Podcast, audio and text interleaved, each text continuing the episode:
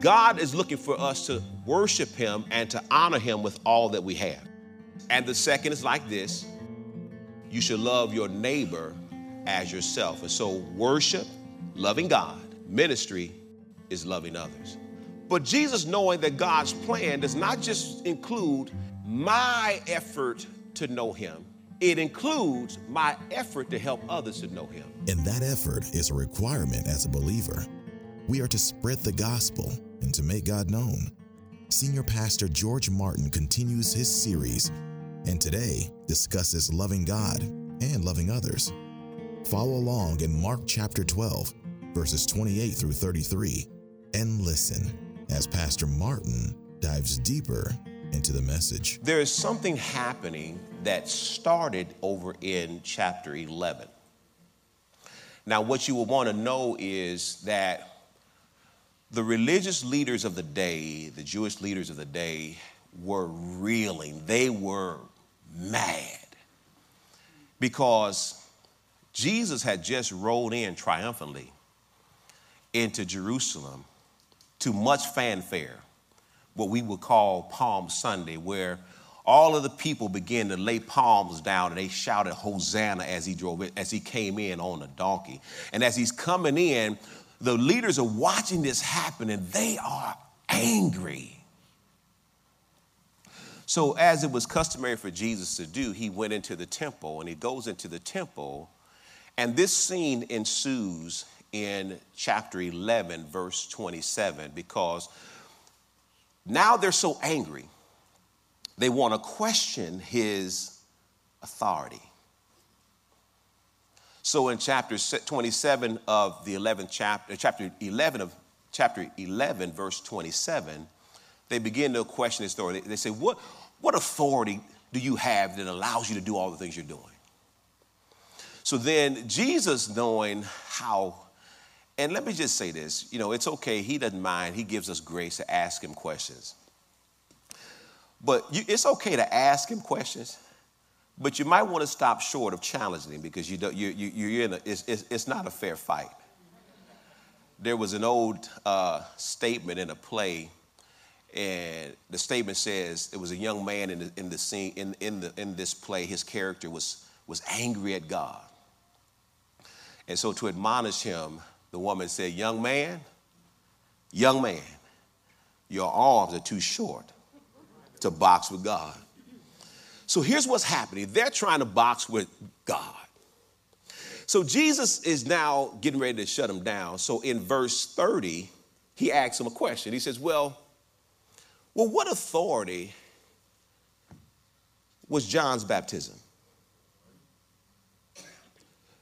Now they're fearful because everyone believed that John was from God and that what he was doing was from God. So then they're kind of wondering how they say they, they say among themselves, well, if if we say that it's not of God, the people will be upset. So they say, well, we don't know. Now, here's the thing. Here's what the Word of God says For fear of the people, because all believed that John was from God. So they were trying to put on a display in front of the people that they would disparage Jesus because they had just praised him as he came in. Then Jesus goes on and he gives them a parable, starting in verse 1 of chapter 12. He gives them a parable of a wicked vine dresser. Now, they're already mad. He tells a parable about them. And they finally realize it and they become even more angry. So Jesus is stirring the pot, if you will. We're going to get this battle on. If you come in here to box, let's get it on, right? So then he lets them know that they are it's clear to them that, they, that he's talking to them. So he lets them know that he takes exception to how they're functioning. Verse 13, we find So it starts out, it's the high priest, the, I'm sorry, the chief priest, uh, some of the elders, and the, the, leaders that come against him. So then they say, you know what, we're going to send the Pharisees over there. Y'all go deal with him. So the Pharisees step in, and then they, they pose this question. They say, Jesus, is it lawful to give taxes to Caesar? So Jesus then shuts them down.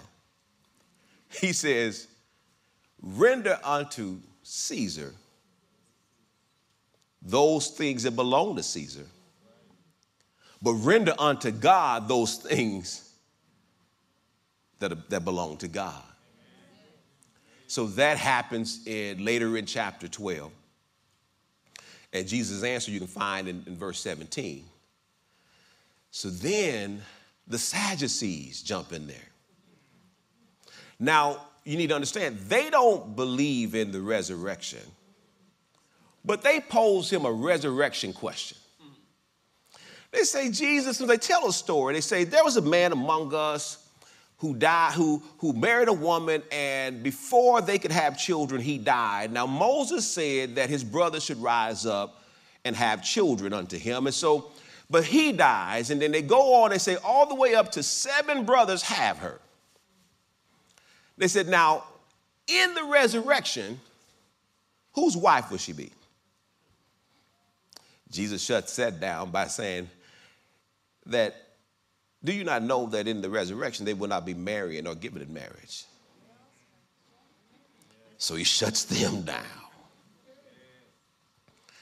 So then he does something while in the process of shutting them down that I think is so necessary for us to highlight.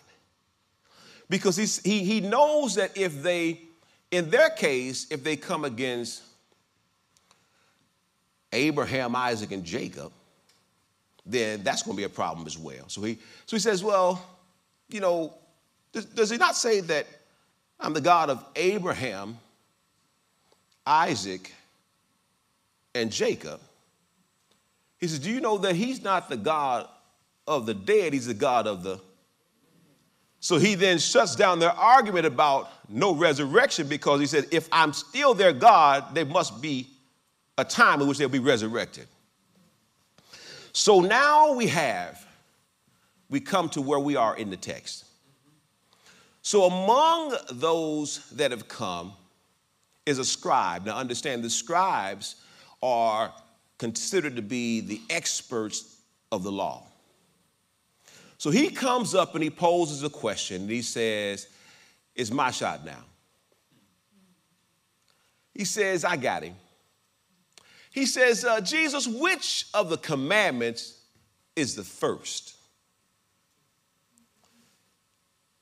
And Jesus responds and says, The very first commandment is first and foremost, Hear, O Israel, the Lord thy God is one.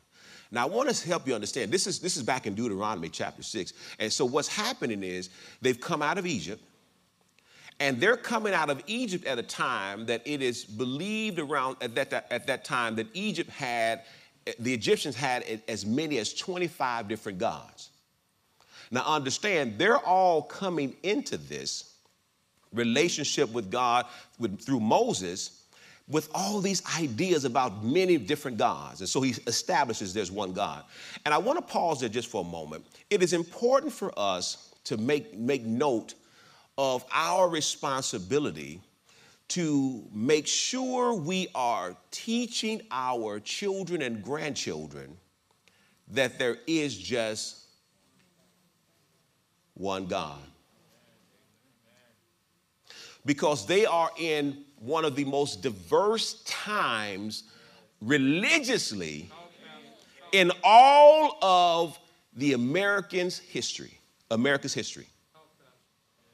So it's important for, for, us to understand, for, for us to help them understand. So God is doing the same for his children Israel. He says, listen, there's no other gods, there's just one. Then Jesus goes on to say, and you shall love him with all your heart, with all your mind, with all your soul, and with all your strength. Then he goes on to say that this is the first, but the second is just like it. Now, notice they didn't ask for. The question was not about what's the first and the second. They simply asked for which is first.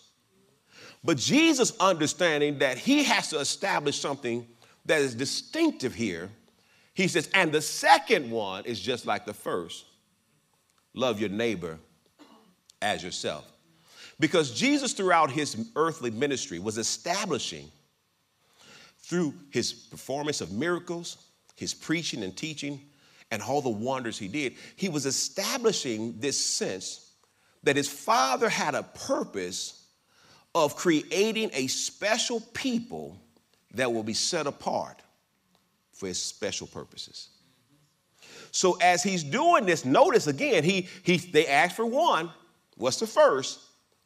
He adds the second because he, he's understanding that they must know that the two go together. If you're gonna love God, you're gonna have to love people. And I need you to, I need you to understand something because some of us don't do people. We'll say it. I don't do, I don't do them. And the problem is, as we understand who we are as the church, the called out ones, the set apart, those who have been called out and set apart, the ecclesia, if we understand who we are, then we understand that we are the called out ones. See, the world only likes its own. But God is looking for people who will love people. Those whom they prefer and those whom they don't prefer. So last week we asserted that there are five distinguishable purposes for which this special people should be striving to accomplish. And that that special people's name was Christ's church. So we exist with these purposes in mind because these purposes give us our marching orders to help us to understand what we should be striving to pursue each and every day. So this week, we pick that up. And we're going to consider two of those five purposes.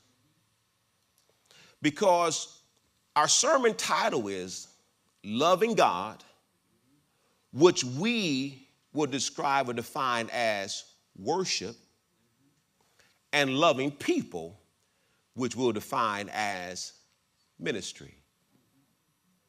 Amen? So, those five purposes, in case you forgot them, they are worship, fellowship, evangelism, discipleship, and ministry. They're not in a specific order, but certainly worship is first because the reality of everyone's existence is that all of humanity exists in this earth. And we exist as creations of God. So let's be clear on this because oftentimes we say things that are not biblically accurate. We'll say to people, we're all God's children, and that's not true as human beings, we're all a part of God's creation. We only become children of God through Jesus Christ. Here's what John said He says, Now are we sons of God. When? After we've come into the knowledge of Christ. So we're not all God's children, we're all God's creation. So let's move on. Now, in the text, if you go back and let's look, let's go back and look at verse number 30, Mark 12 and 30. He says, And you shall love the Lord your God with all your heart, with all your soul. That's your, your emotions. The soul is the seat of your emotions. Notice we were we can get emotional when we start thinking about God and who He is. Amen. With all of your mind, your thoughts ought to be on Him and with all your strength. That's your resource your time, your talent, your treasure. He says, God is looking for us to worship him and to honor him with all that we have. Then, verse 31, he says, and the second is like this you should love your neighbor as yourself. And so, worship, loving God, ministry is loving others. So now, as he looks here, they again, they only ask for what's the first one? But Jesus, knowing that God's plan does not just include my effort to know him, it includes my effort to help others to know him. Because here's the thing loving your neighbor as yourself is you recognizing that if you were in darkness and didn't know it, you would want somebody to turn the light on for you. Loving your neighbor as you also love yourself. I want to say this, and then I'm going to back it up. It's a bold statement, but it's a true biblical statement. And that is this worship in ministry or loving God and loving others is the foundation of all that God has done, is doing, and will do. We start with these two because it is the foundation of everything that God has always done, all that He is doing now, and all that He will do. And we take this from Matthew, Matthew chapter 22, verse 40. Write it down. You don't have to turn there, but just write it down and get it in your notes. Matthew 22, verse 40. Here's what Jesus said. Here's how Matthew describes what Jesus said. He says, On these two commandments, hang all of the law and the prophets. He says, these two, loving God, loving others, he says, all that God has been doing, what he wrote down to help give us instruction, and how he's used his vessels over the years, all of that has been based upon these two things.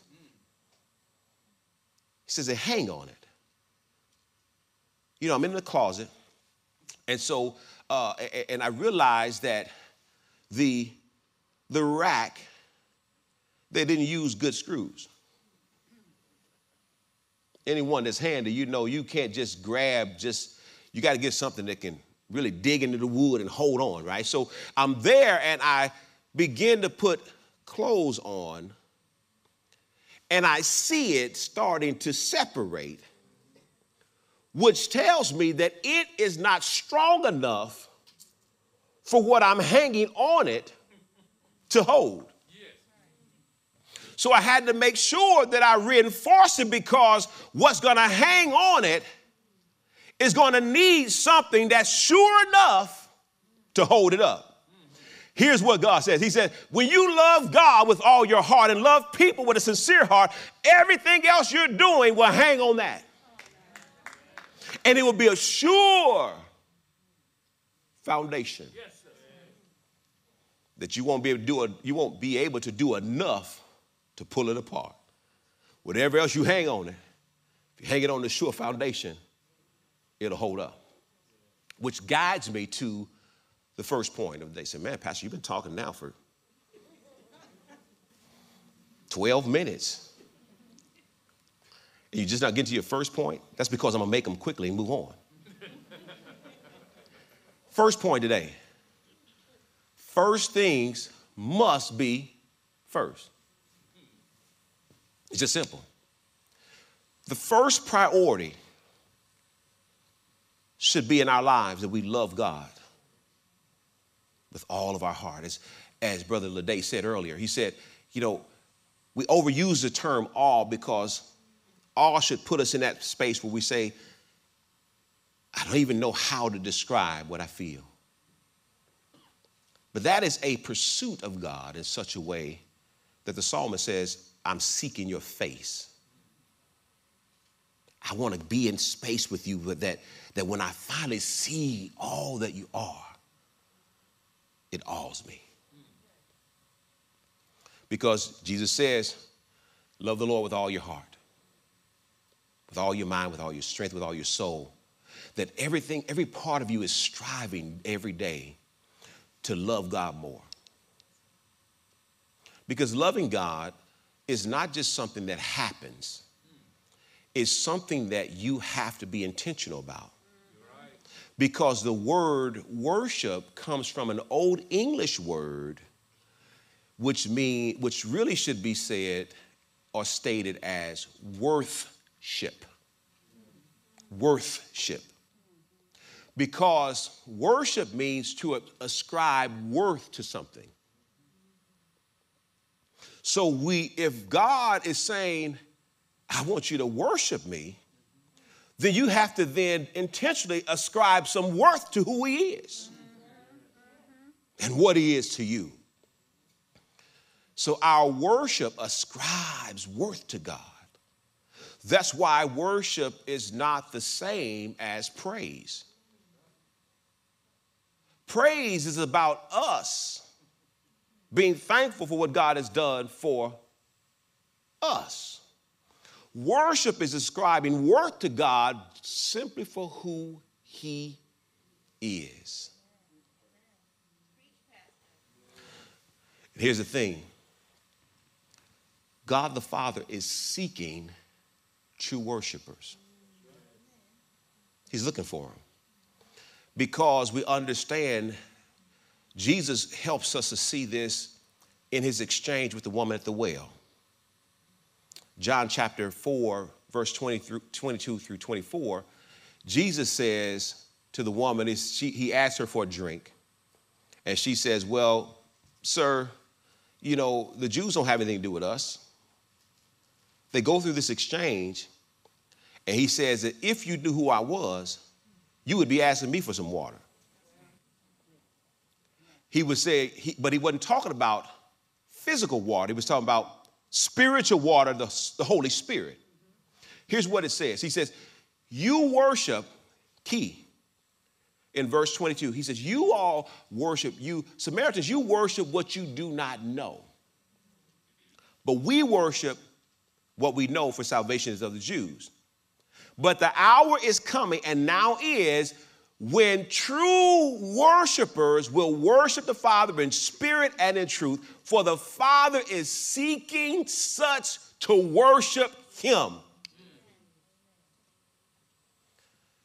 For God is spirit, and those who worship Him must worship Him in spirit and truth. Now, the reason the Father is seeking those to worship Him, because the Psalms tell us in Psalm 150 verse 7, that everything that has breath, praise the Lord. He says, let everything that has breath, praise the Lord, praise ye the Lord. That means everything that is breathing has the capacity to praise the Lord. So here's what happened the other day. So little George has uh, had uh, two little hamsters. And, you know, sorry, we lost, uh, sadly, we lost one this week. So we had to have our little time of grieving of losing one. But, but I went in one morning outside of the sadness. I'm going back to when there were better times and they were both alive and one was sleeping and one was awake. I go in, Brother Terry, and one of the little hamsters is up like this. And what he's doing, I have no idea. But it came to me because I saw him breathing the Bible says that everything that has breath can praise the Lord. Maybe the hamster's praising God. He doesn't know it, but he's, he's got his hands lifted and he's breathing. So I'm thinking maybe he's praising him. But here's the thing he may be praising him, but not knowing it. Worship requires knowledge because it is relational. He said, Those that Father is seeking is for those who worship Him in spirit and in truth, because He's looking for true worshipers.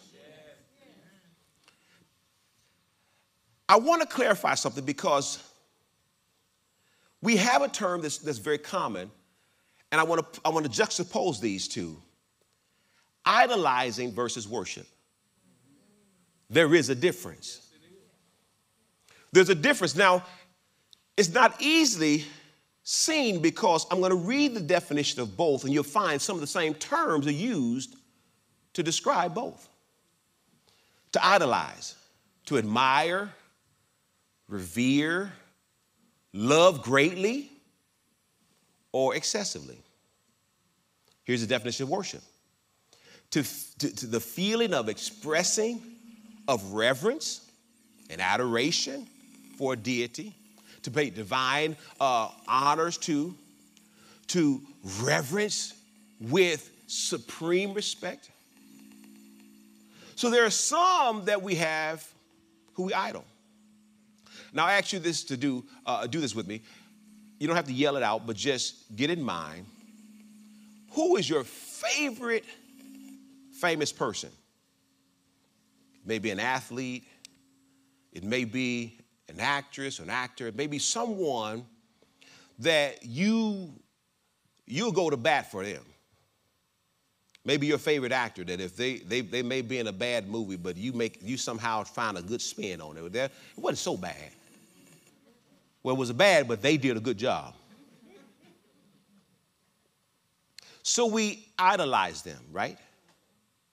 There those, I remember that the, uh, there was a, a, campaign that says, like Mike, when Michael Jordan was famous.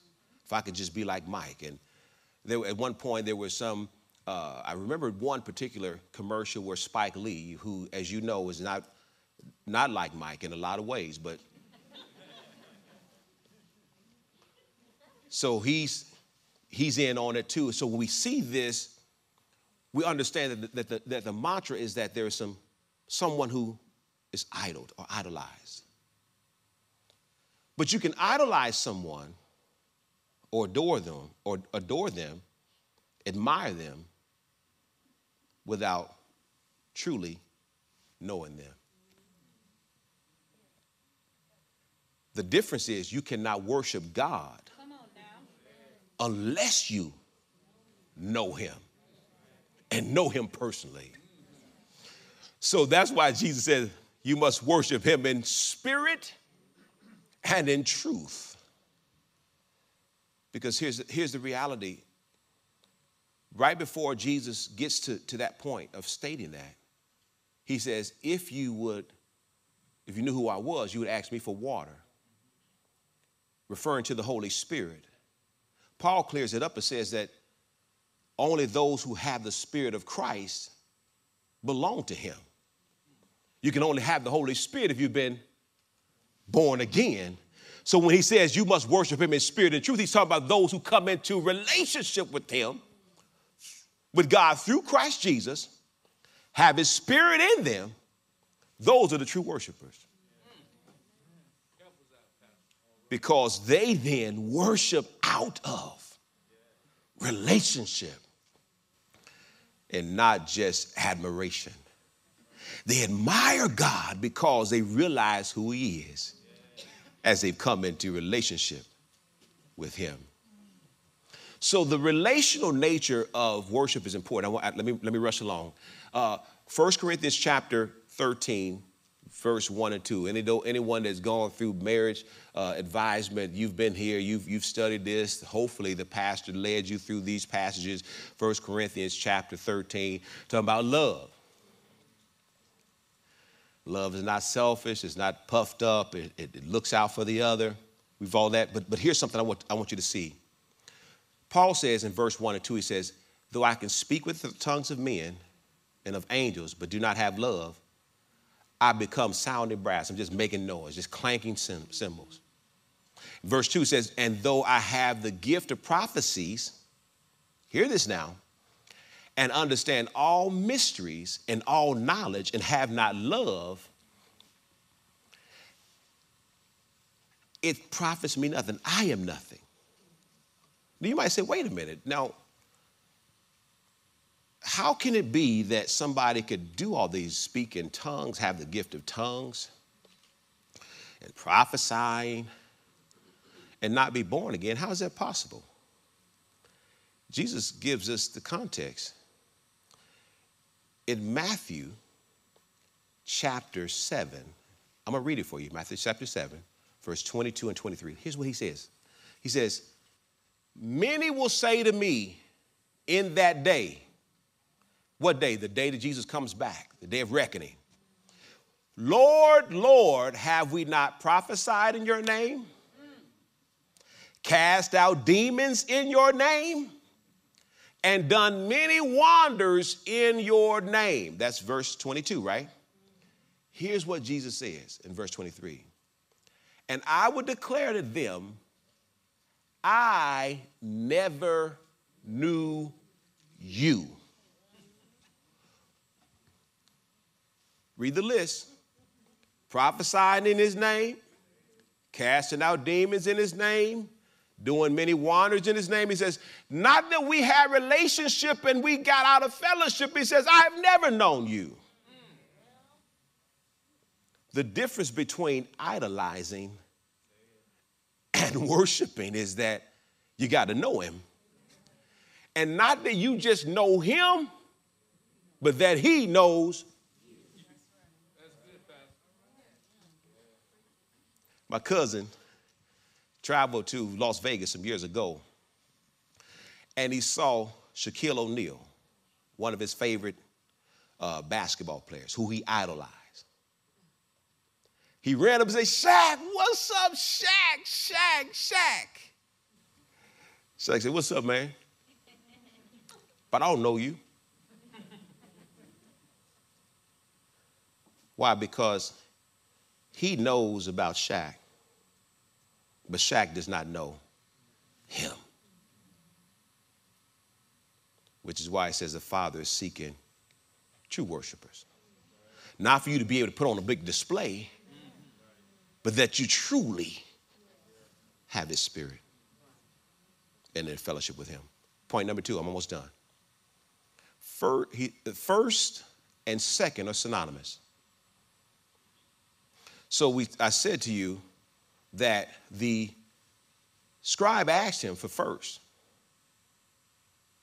By asking for first, then there has to be a second. So Jesus says that the two are synonymous. Because one of the things that God wants all of us to, uh, to recognize, if we're going to truly love God, we're going to have to also truly love others. And I'm not talking about, hey, sis, how you been doing? Uh, How's your mom? Your son, how's he doing in college? Is he okay? Oh, great. No. Truly caring about others. Because here's one thing that happens sometimes we may sign up to serve in our church, but we don't serve with joy and love. Oh, they want us to be there at 7:30.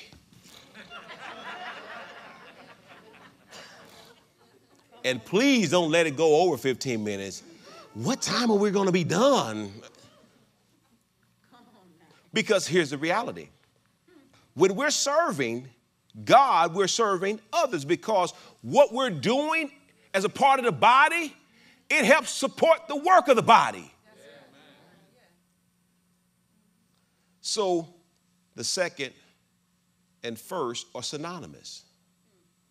In that same 13th chapter, in verse number three of 1 Corinthians, here's what Paul says. And though I bestow, here, hear this now, bestow all my goods to feed the poor, though I give my body to be burned, but have not love, if I'm not doing it out of love, it profits me nothing. You can come and give and do, and you can be a part of this, and I'm helping out over here, and, and you know, I'm, and, and you sit around and tell all your friends all the things you do for your church.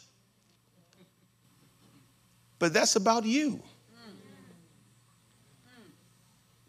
Because he said you can do all those things, but if you're not doing it out of love, for loving, out of love for God and a love for others, because when you love, when you are serving out of these two loves, you're going to give it your best. It's not going to be based upon who showed up and who didn't show up. Well, if she would have been here, it would have been easy for all of us. But the reality is, God's saying, Will you go? Here's the last point Be, what I just described is being close to the kingdom. But I want you to say, I want you to understand, being close is not enough. Being close is not enough. Being close to the kingdom is not enough because many times we just want to love God, but we don't want to deal with people. Give me something to do in ministry where I don't have to deal with nobody.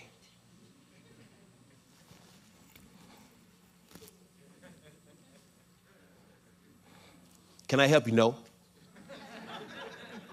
no, no, no, no, no. I got it. Because that's being close.